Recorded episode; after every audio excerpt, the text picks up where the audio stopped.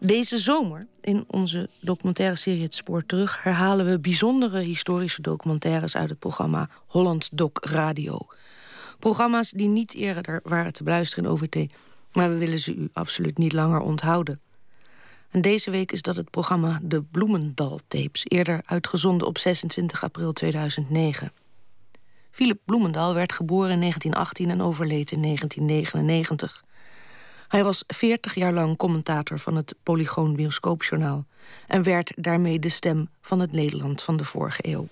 Duizenden jonge en oudere liefhebbers van de jazz, die buiten urenlang de kou en de mist hadden getrotseerd, stroomden de Houtrusthal in Den Haag binnen voor een bijzonder concert. Met veel enthousiasme verwelkomden ze later in de kille zaal de beroemde Amerikaanse jazztrompetist Louis Armstrong.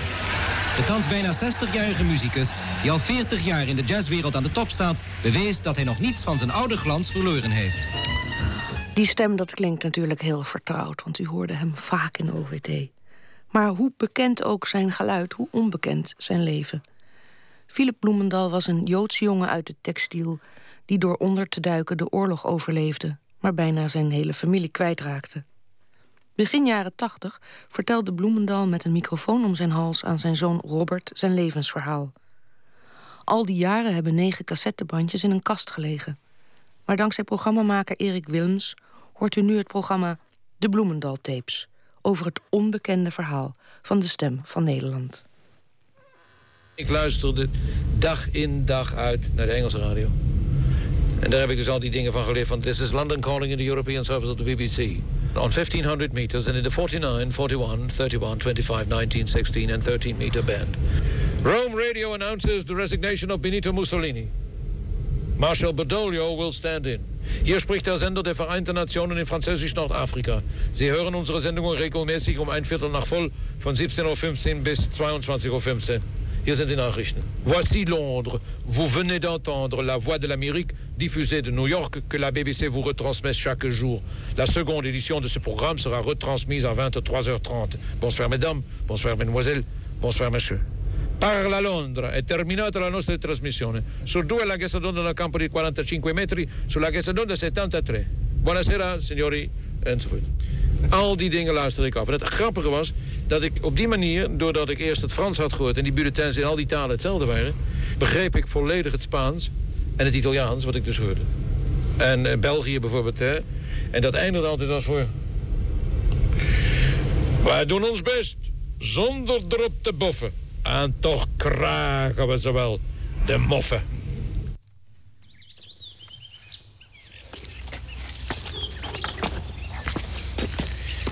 Zaterdag 20 maart 1982. Plaats het Veilerbos in Zuid-Limburg. Ochtends half elf. Het verhaal wordt wandelend opgenomen. Terwijl Rob de recorder draagt en ik de microfoon in mijn hand heb.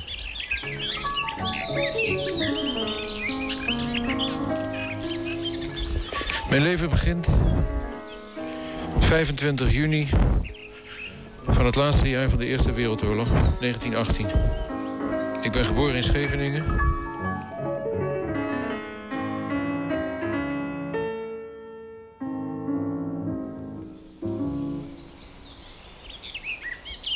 Gaan diep? Ja, we gaan heel diep. Dus dat betekent dat we ook weer naar boven Ja, moeten. dat vind ik minder plezier. Nou, dan draaien we om, dan gaan we weer terug. Kom maar. Gaan we weer terug. Want dan word ik ook zo kort ademig als we naar boven moeten lopen. Eh, mijn vader had inmiddels ontdekt dat er voor hem wellicht betere mogelijkheden waren in een badplaats die in ontwikkeling was en waar veel Joodse gasten kwamen in de zomermaanden. En dat was Zandvoort. Zandvoort was de badplaats van Amsterdam. Nou, Amsterdam was een centrum van veel Joden en in Zandvoort was geen Joodse slager. En mijn vader besloot toen om een zaak te openen, een kosherslagerij in Zandvoort. Dat leek zeer hoopvol. En daar werd een nieuwe slagerij geopend op 1 april 1924. En binnen drie weken was mijn vader gestorven. Oh ja? Mijn vader stierf op 22 april 1924 tijdens het Joodse paasfeest. Mijn moeder heeft in die tijd enorm veel steun gehad aan de familie Chapon. Haar oudste zuster, Mietje, die getrouwd was met Barend. Daarvan stond het huis altijd open.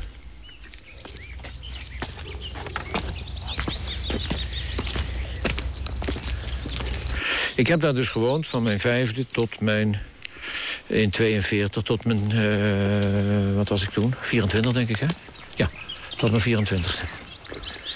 Nou, wat uh, Zandvoort voor mij betekend heeft... is het me zeer bewust zijn van mijn Joodse afkomst. Een van de dingen die, mij, uh, die ik me wel herinner en die ik eigenlijk al vanaf dat vroege moment uitermate vervelend en belastend en, en stigmatiserend heb gevonden... dat is het feit dat op vrijdagmiddag bij de ingang van de, van de Shabbos, zoals wij dat noemden... Shabbat, zoals dat dan tegenwoordig wordt genoemd... de conciërge van de school de klasdeur openmaakte en dan zei... de Joodse kindertjes mogen naar huis. En dan zei je met een beetje schuchtere blik naar boven... Dag juffrouw. En dan ging je die klas uit, twee of drie jongetjes. En dan had je het gevoel dat je iets bijzonders was, hè? Maar niet in het positieve, altijd in het negatieve. Je onderscheidde je dus van de rest. En ik heb dat altijd uitermate onaangenaam gevonden. Daar kwam bij dat er toch in Nederland... Uh, hoewel dat niet zo openlijk was... maar toch een zeker latent antisemitisme was. Zodat je wel eens werd uitgescholden voor vuile rotjood. Jode jongetje, donder of zoiets. Je kreeg dus een soort merk. Daar staat tegenover dat je dan ook probeert om eigenlijk niet zo op te vallen. Als je niet opvalt, dan was er dus ook geen reden om uitgescholden te worden.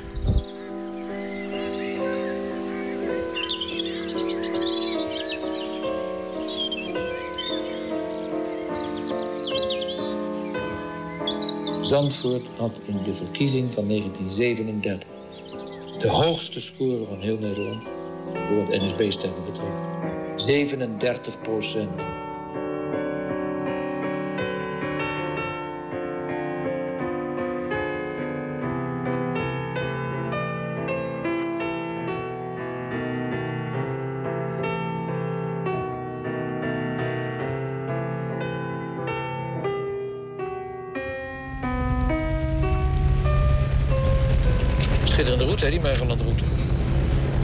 Intussen uh, doe ik eindexamen. En een week voordat ik mijn laatste mondeling moest doen... komt bij ons in de winkel een textielman, een meneer Van Kolm. En mijn moeder zegt... Mijn zoon komt binnenkort van school. Hebt u niet een baan voor hem? Dan iemand die zegt... Ja hoor, laat hem maar komen. Van Kolm was een echte Amsterdamse, sterk Jiddisch accent sprekende Jood. En meneer eh, Van Kolm was ook de man die uitermate zuinig was. En die dan op de afdeling kwam, als er dan een beetje te veel licht brandde... dan riep hij, meneer Leijzen, meneer Leijzen, dat was mijn chef... komt u eens even bij mij. En dan kwam meneer Leijzen, die een beetje scheef hoofd had... die een beetje zo scheef liep. En die zei, ja meneer Van Kolm, wat is het? Hebben we hier Jontuf? Jontuf betekent, is een uh, verbastering van Jaum Tauf, goede dag feestdag. En bij een feestdag is er veel licht. Met andere woorden, waarom brandt hier zoveel licht? Dat doe je alleen op een feestdag, begrijp je wel? Ja, maar... Dat kostte nog geld. Nou, dat was van Colin. Daar kreeg ik mijn eerste baantje. Na een jaar ging ik daar weg. En toen kwam ik bij Essie de Vries. Die wat iets in mij zag. En die mij wilde opleiden voor assistent inkoper textiel. En op de eerste dag dat ik daar kwam, kom ik tegen een hele knappe vrouw. En jouw moeder was in gekleed in een zwart verkoopstersjurkje met een witte kraag. Nou, ik was op slag hartstikke weg. En ik weet nog goed dat mijn moeder mij zei... je gaat nu voor het eerst op zaterdag op Shabbos werken. Beloof je mij dat je geen andere dingen zult doen dan die die nodig zijn. Met andere woorden, ik moest dan met de tram naar Amsterdam.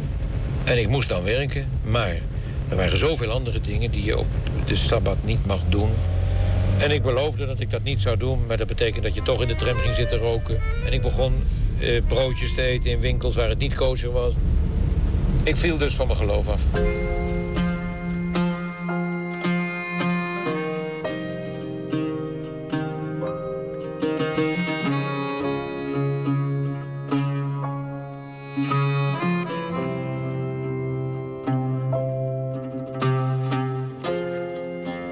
In Nederland dus bekend dat in Duitsland een vervolging van de Joden was begonnen.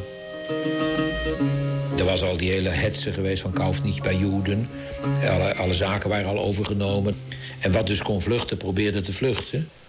En wij in Nederland hebben altijd gedacht, wat ook de Nederlandse regering heeft gedacht. We blijven neutraal. We blijven neutraal. Er zijn een paar mensen die het voor hebben. Die tijdig in 37, 38 gezeten, wij gaan weg.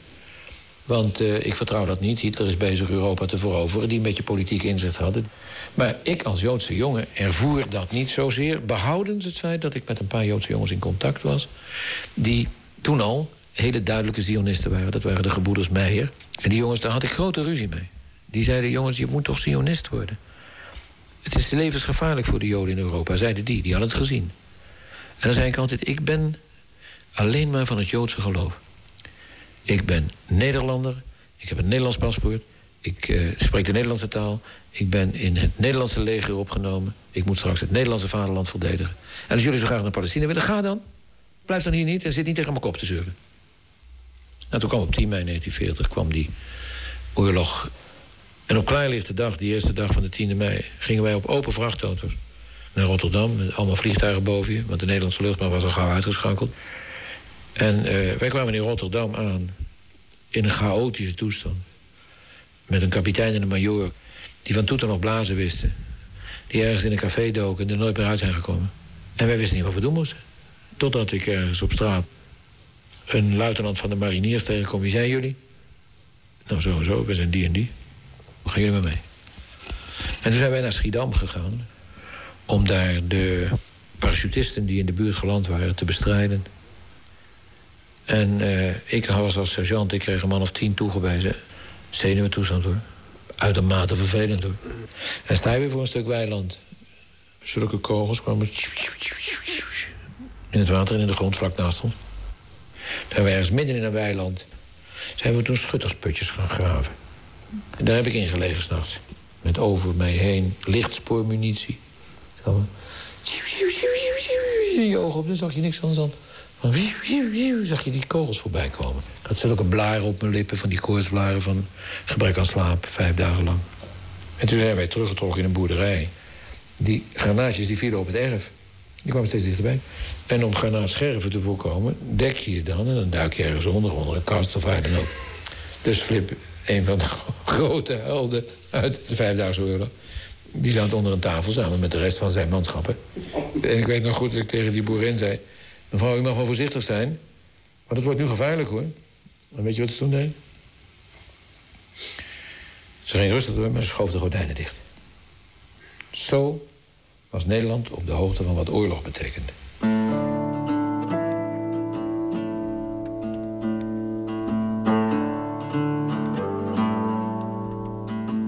En toen begon eigenlijk de echte oorlogsperiode. Dat begon heel, heel rustig. Zonder dat je je realiseerde wat dat betekende. Duitse soldaten van, van de luchtmacht kwamen naar Zandvoort. Die gingen naar het strand, die gingen baden. Er waren contacten met de bevolking. Er waren er die principieel weigerden. Maar ik weet zelfs dat een Joods meisje naast mij, Hetty Bohemen... want wij woonden in Zandvoort in een rijtje winkels... waarvan er drie van Joden waren. Bohemen, Bloemendal, Blitz. Dit was een kruidenier, Bloemendaal Slager in Bohemen was een fotozaak. Die Hetty Bohemen, die ging gewoon met die jongens mee dansen.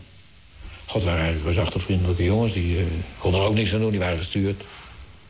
Maar langzamerhand in het jaar 1940 begon dus een aantal maatregelen te komen. Joden mochten niet meer voor christenen werken. Joden mochten niet meer in de cafés. Joden mochten niet meer in de parken. Joden mochten uiteindelijk niet meer in zaken hun boodschappen doen. Daar kwamen overal bordjes te staan. Verboden voor Joden. Of Joden niet gewenst. Langzaam begon dat dus. Maar daar was nog wel mee te leven. Want er waren met name in de stad Amsterdam... waren toch Joodse zaken genoeg. Er waren Joodse groentewinkels en Joodse kruideniers. En toen kwam dan Joden mochten niet meer in de tram. Joden mochten niet meer in de trein. En dat jaar 41 verloopt met allerlei maatregelen. Februari-staking is geweest. En de toestanden worden steeds ernstiger. Het wordt gevaarlijker. Joden mogen om acht uur niet meer op straat, ook in Zandvoort niet.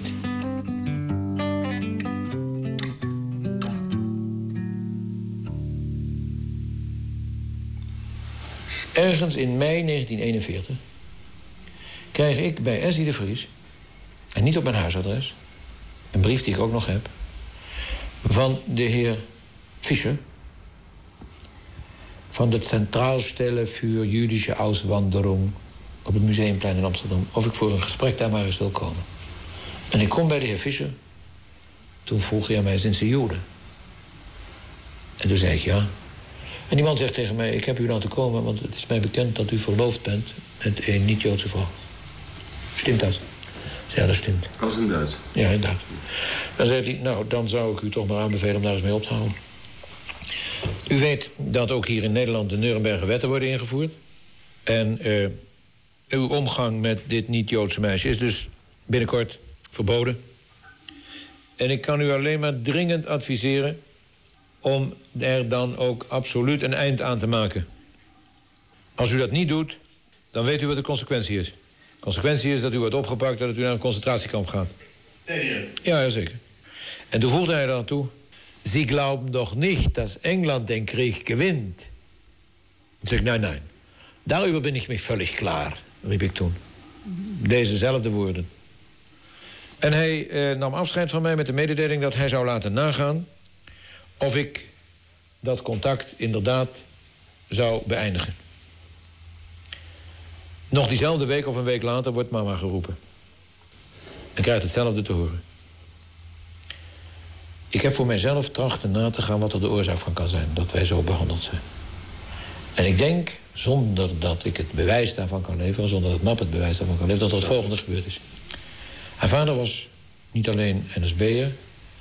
maar werd ook lid Helaas moet ik zeggen. Dat is een zwarte vlek wel op zijn blazoen. Werd ook lid van de SD, de Sicherheidsdienst. En kreeg de opdracht om later het meubilair dat achterbleef in de door Joden ontruimde woningen, om dat te registreren, om die woningen te verzegelen enzovoort. En ik denk dat er het volgende gebeurd is. Ik denk dat een paar van die collega's of NSB'ers gezegd hebben: luister eens, is dat waar dat jouw dochter met een Jood omgaat? Dat vertelt zich natuurlijk rond. En dat hij toen gezegd heeft, ja, helaas of zoiets, of wat dan ook. En dat hij toen gezegd, dan moet jij een end aan maken. Maar dat hij, hij hield van Map, dat hij haar dat verdriet niet heeft willen aandoen. Denk ik. Door mij te laten oppakken. En dat hij gedacht heeft, ik moet die twee een ernstige waarschuwing laten geven. En dat hij via zijn relaties met de SD bereikt heeft... dat wij allebei geroepen zijn dat wij die waarschuwing hebben gekregen... in de hoop dat we dan wel mee zouden stoppen. En wij zijn er toen dus niet mee gestopt. Dat kon ook onmogelijk, want wij ontmoeten elkaar elke dag op de zaak.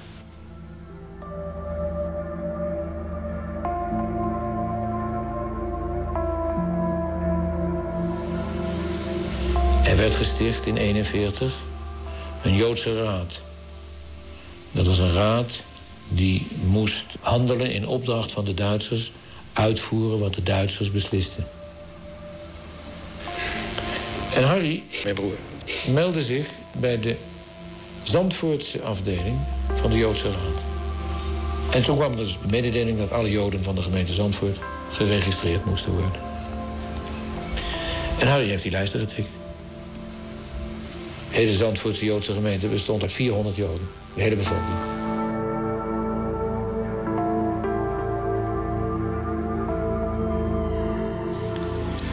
En dan komt de grote dag, ergens in mei 42, dat wij Zandvoort moeten verlaten. De Joden moeten weg uit Zandvoort. En ze moeten maar zien dat ze in Amsterdam ergens bij andere daar wonende Joden ondergebracht worden. Man of twintig van de NSB, Waaronder leden van de voetbalclub waarin de gebroeders Bloemendal, Harry en Filip toch echt een groot aandeel hebben gehad. Die liepen eh, daarbij het station te hoop om de Joden van Zandvoort uitgeleid te doen. Emma weg enzovoort, een handjevol van die, van die smerige NSB'ers.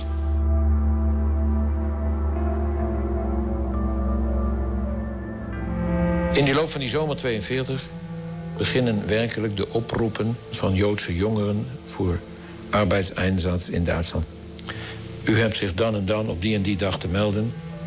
De Joodse Raad stelt daarvoor ter beschikking. Hoe noem je dat? Zeildoekenzakken. Zo'n soort tentdoek. Donkerbruin. En daar werden dan met witte letters... werd daar met zo'n schabloon werd daar de naam op geschilderd. En dan komt 2 september 1942. En op die dag hoor ik van de portier... dat er iets stond te gebeuren. Hij wist niet wat. Die avond. Dat was zijn bericht. Nu. Ik kom thuis die avond. En... Mijn moeder wil eten maken. Ik zei, nee, geen eten maken. We gaan eerst die zakken inpakken. Dat zijn zulke grote zakken waren dat. Worden helemaal ingepakt. Met een deken en met uh, ondergoed, closetrollen... en met uh, mes en vork en lepel en weet ik veel... en met wat noodzakelijke levensmiddelen. En zo wordt het een uur of negen, half tien. En staat de hele boel klaar. En ik ga naar beneden. En ik zeg, luister, ik weet niet wat er gebeurt... maar doe me een plezier, als er gebeld wordt, doe niet open. Dat wordt beloofd. En om nu of tien. Harry is er niet. Want Harry heeft van de Joodse Raad een permit, een Ausweis... die het hem toestaat als lid van de Joodse Raad... om tot twaalf uur op straat te zijn. En om nu of tien wordt er gebeld. In onze verdieping. Nog een keer bellen bij ons. Toen werd er gebonst op de deuren, deuren, deuren. En uiteindelijk doen die mensen op de eerste verdieping toch angstig geworden. Doen die deur open. En mijn moeder staat op het trapportaal te luisteren boven op Drio. En die hoort daar de naam Bloemendal vallen. En die denkt, Jezus, dat is voor Boebi. En daar was een kast in de muur die tegen dus de, de gootsteen aanging. En ze schuift die van ervoor weg. Maakt die kast open, gooit mijn tas erin, stopt mij erin. En dan zit ik in de kast. En even later komen er twee Nederlands sprekende kerels die ik dus nooit gezien heb. Die komen naar boven. Bent u mevrouw Bloemen, dan bent u mevrouw Zilver. Dan moet u met ons mee. En op datzelfde moment begint mijn moeder vreselijk te huilen. Dat hoor ik. En die trekt haar jas aan en die gaat huilend en gillend de trap af. Samen met Roosje ook huilend en gillend. En ik zit in die kast. En ik heb niet de lef om eruit te komen. En ik blijf zitten. En ik hoor ze op straat huilen en gillen totdat het gillen wegsterft. En blijf nog een half uur zitten. En weet mij dan via die divan die ik wegschuif te bevrijden. En dan breekt bij mij de spanning en dan sta ik voor die ramen een tijdje te huilen. Maar realiserend, dit is het einde. Want als ze met die leeftijd beginnen, mijn moeder was 57, Roosje 55. Dan denk ik realiserend, dat heeft met arbeidseinsatz niks te maken. Wat moeten ze met die vrouwen? Voor werk, de werkstelling in Duitsland? Dat kan niet. Dat besefte ik toen. Maar wat er precies gebeurde, wist ik toen nog niet. En tegen een uur of twaalf, half twaalf, komt Harry thuis. Harry was de man die bij de Joodse Raad in Zandvoort... in opdracht van de Joodse Raad Amsterdam heeft moeten maken... de lijsten met namen van de Joodse ingezetenen van Zandvoort. Die lid waren van de Joodse gemeente, die 400. En hij heeft zichzelf en mij niet op die lijst gezet. Maar een soort ingeving. In feite heeft hij dus mijn leven gered. Want wat bleek? Die hele Zandvoortse Joodse gemeenschap. Dus de familie De Zwart en de familie Blitz, allemaal mensen die ik kende. Die 400 mensen, die zijn van hun bed gelegd. Dat hoorde Harry s'avonds. Die is toen de volgende dag, want hij mocht ook met de trein het hele land doorreizen. Dat, die Auswijs was overal voor. En toen is Harry naar Westerbork gereisd. En heeft ook in Westerbork met de kampcommandant daar geprobeerd... om zijn moeder en zijn tante eruit te krijgen. Want de 4 september is hij erbij geweest... toen zijn moeder en tante Roosje in de trein naar Auschwitz vertrokken. Zoals later uit de Rode Kruisopgave is gebleken... betekende dat ook op 7 september zijn ze vergast. Toen heb ik, een paar dagen later, een briefkaart gekregen van mijn moeder. Die heeft uit de trein gegooid. Die heeft iemand op de post gedaan. Ik heb geweten dat ik in de geest van mijn moeder heb gehandeld. Door te blijven zitten, want ze schreef in die briefkaart... zorg dat je als je komt. Dat betekent zorg dat je wegkomt. Want het is hier een hillig. Dat betekent het is hier een reuzensof. Zij begreep waarschijnlijk, ze voorvoelde wel wat dat betekende. Dat zij, toen ze al die mensen zag uit Zandvoort, dat dat fout ging. Dat moet ze begrepen hebben, dat kan niet anders. En dat schreef ze op die kaart, met grote, vlekkerige hanenpoten... met een potlood, heel dik vet potlood geschreven. Nou, daar heb ik me toen maar mee getroost met de gedachte van... dat heeft ze dan zeker zo bedoeld en zo gewild. En uh, daarmee waren Harry en ik alleen over.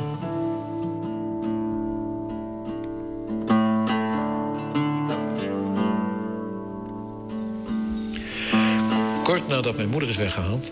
komen in Amsterdam de razzia's op gang. En een van de razzia's die mij uitermate verontrustte en zenuwachtig maakte... was een razzia die ons bekend werd... bij de fabriek van Hollandia Kattenburg, regenjassen... aan de overkant van het ei. In geuren en kleuren horen wij van het niet-Joodse personeel. Dat spreekt zich rond wat daar is gebeurd. Daar komen op een middag een aantal overvalwagens van de groene politie... Alles wat Joods is, moet mee, wordt in de auto geladen... gaat nog diezelfde avond op transport naar Westerbork. En diezelfde dag besloot ik... nou ben ik morgen weg. Toen ben ik naar juffrouw Heijmans gegaan. Dat was een half Joodse vrouw die personeelschef was bij Essie de Vries. En daar heb ik tegen haar gezegd, luister eens... wil je mij één plezier doen? Ik kom morgen niet meer terug. Laat niet naar mij zoeken. Waar moest ik naartoe? Ik vond het in Amsterdam eigenlijk te link. En ik ben toen gegaan naar familie Japon, die nog in Heemstede woonde. En een paar dagen later had ik een nieuw persoonsbewijs. Op naam van Petrus Johannes Zalm. Wonende Hofje van Stoel, nummer 10 in Bloemendaal.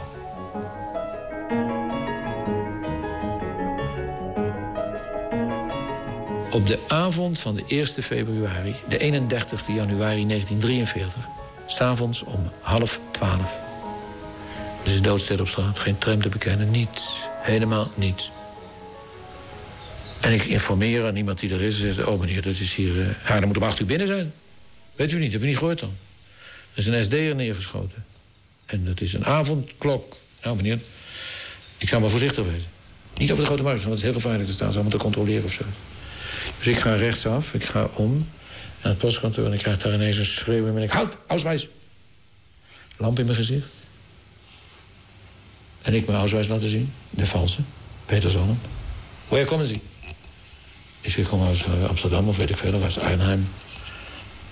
Die hebben niet gewusst dat dat hier Abendsperre was. Ja, ik moest nog uh, Heemstede. Te voet, waar er keine, keine Straßenbahn geht. Nou, machen Sie snel. Weg. Nou, ik met bonzend hart, voetzie. En ik kom om twaalf uur bij Tante Mietje en oom Barend aan... met het bekende belletje, tik, tik, tik. Godzijdank, ga maar gauw slapen. En ik sliep bij Hans in bed. En om een uur of half vier maakt hij mij wakker s'nachts.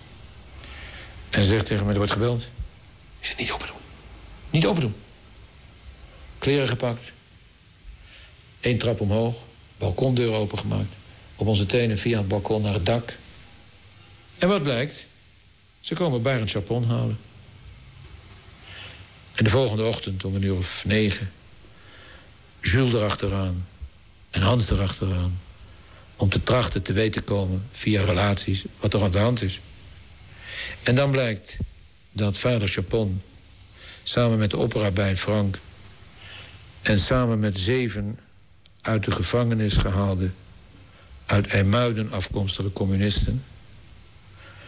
naar de duinen in Bloemendaal is gebracht... En daar ter plekke is doodgeschoten.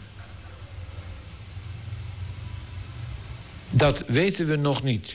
Als om half twee de tafel gedekt staat in de grote lange kamer. En opeens stopt er een vrachtwagen.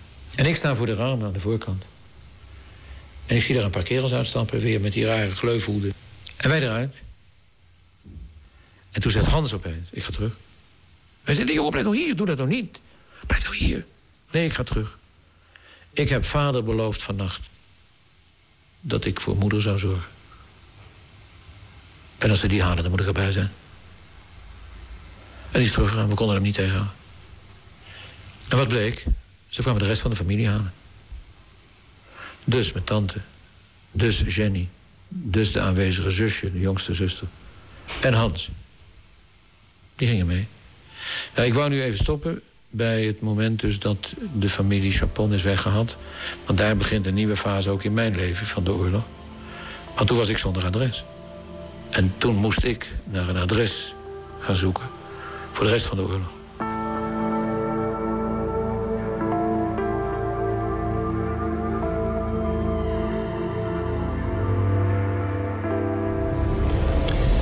Ben toen teruggegaan naar Amsterdam. Ik weet dat ik één keer heb geslapen.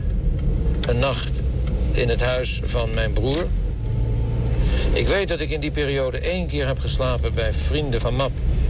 Ik weet ook dat ik toen op een dag de trein heb gepakt... en naar Enkhuizen ben gereden.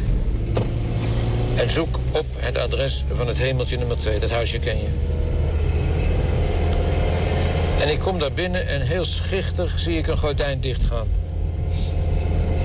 Tref daar aan een wat oudere heer en twee oudere dames.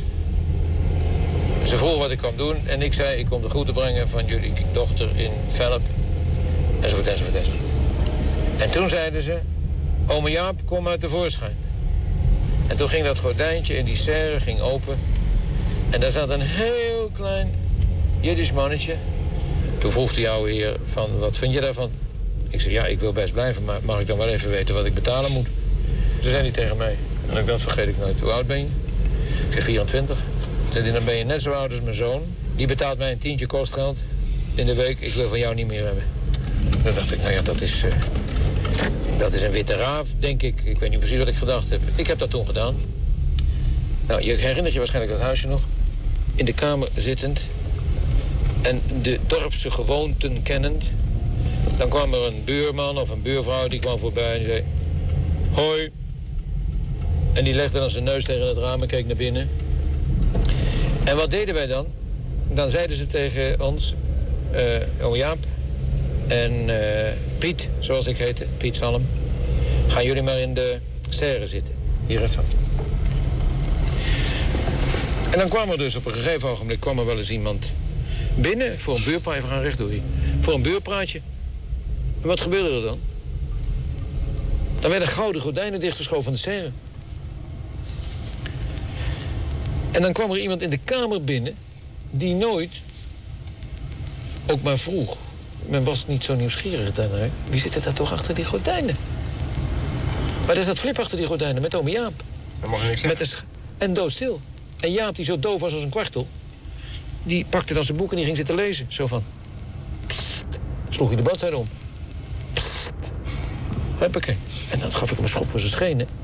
En dan zei ik dat hij stil moest zijn... want dat er mensen in de kamer waren. Nou, je begrijpt wel dat ik binnen een week had ik gezegd... dit verdom ik, ik blijf hier niet zitten. Ik wens niet verraden te worden.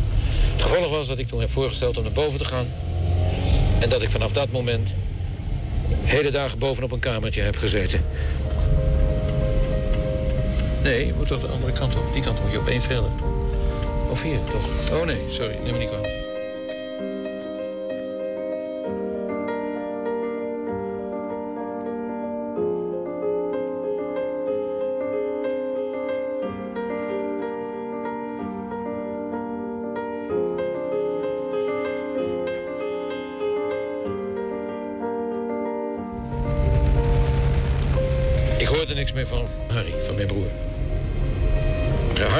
Één keer op het hemeltje geweest. En toen was hij gekomen met zijn pasje van de Joodse Raad. En was, wat ik in wezen onverantwoordelijk vind, was naar mij toegekomen. En was, had zich bij mij thuis op het hemeltje gemeld. Met zijn ster op, maar gecamoufleerd met een tas ervoor. Een dunne kleine tas.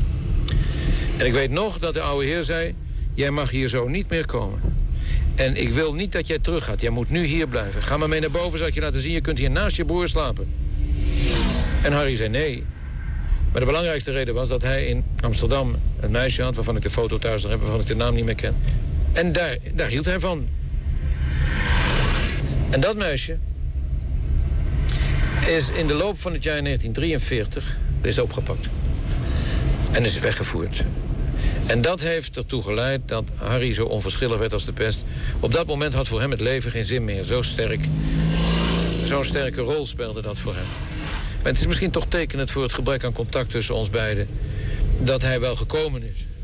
Maar dat hij niet bij mij wilde blijven of niet naast me wilde slapen of wat. Ik weet het niet. Hij is naar Amsterdam teruggegaan en is daar op straat, of in Haarlem op straat herkend. En is toen weggegaan als strafgeval naar, uh, naar Duitsland. Waar hij ook, nou ik onlangs nog weer eens heb gezien... ik dacht altijd dat het Sobibor was, maar in Auschwitz is vermoord. En dat kwam Map mij vertellen in oktober 43. En ik wist dus op dat moment dat ik alleen was.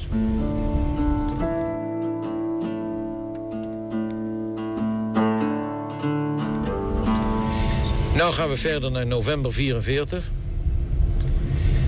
In november 44 komt er een vent bij Gerrit en die zegt tegen hem... Uh, heb jij een Jood in huis? En het antwoord van Gerrit is geweest... dat hoef ik jou toch niet te vertellen? En die man zei, ja, dat zou ik me wel vertellen, want kijk maar hier. Dit is de tweede brief die over Philip Bloemendal is gericht aan de ortscommandant. Het aardige was dat het verzet elke brief, naar ik later heb begrepen, onderschepte. Keek of het wat het was. En dan wel of niet doorstuurde. En de volgende dag ben ik op een fiets met rubberbanden naar Amsterdam gereden. Ja, oh, dan zul je je afvragen, waarom ga jij naar Amsterdam? Daar was het feit, wat ik inmiddels wist, dat Map de ouders weg waren. Wat was er namelijk gebeurd? Na de invasie van 6 juni 1944 vond er een snelle opmars naar het noorden plaats. Werd ook Zeeuws-Vlaanderen bevrijd. De, deze gedachte dat de geallieerden snel doorstoten... leidde wel tot een geweldige paniek bij alles wat NSB was... en wat had gecollaboreerd met de Duitsers. Nou, onder die NSB'ers waren helaas ook de vader en moeder van Map. Met het meenemen van een paar koffertjes enzovoort met kleren... vertrokken die naar Duitsland. Dat betekende dus dat Map alleen zat in dat huis op de Hoge Weg. En toen ben ik, denk dat het tegen donker was... ben ik daar aangekomen. En heb ik gezegd, hier ben ik. En daarmee begint weer een geheel nieuwe fase. Want ik kwam daar aan in de beginnende hongerwinter, november 44.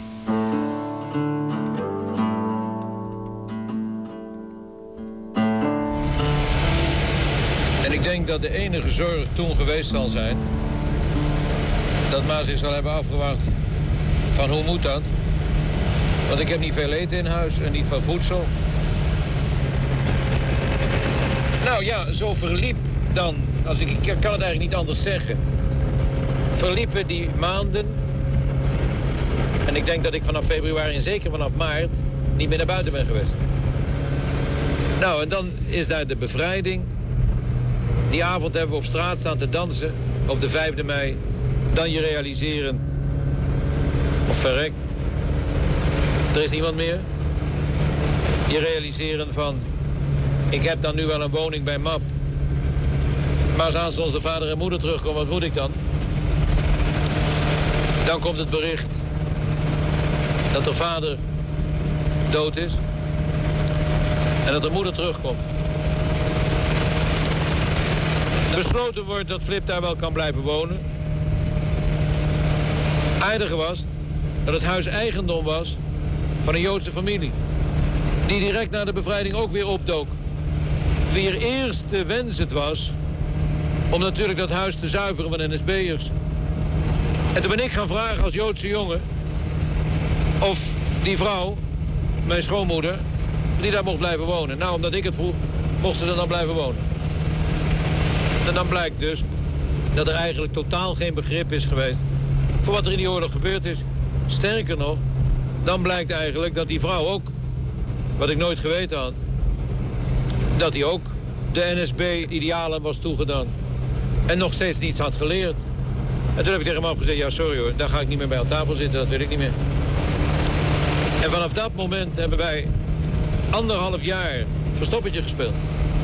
Map en ik op de voorkamer. De keuken gemeenschappelijk gebruikt. Als ik naar de wc moest die op de gang was, dan zei ik tegen Map, kijk eens waar je moeder is. Als de moeder dan in de keuken stond te werken, dan deed Map de keukendeur dicht, want dan kon ik naar de wc. En zo hebben wij tot aan de dag van jouw geboorte geleefd. Maar op de dag van jouw geboorte zei mam, ga jij het aan mijn moeder vertellen. Nou, vanaf dat moment heb ik het dan weer goed gemaakt.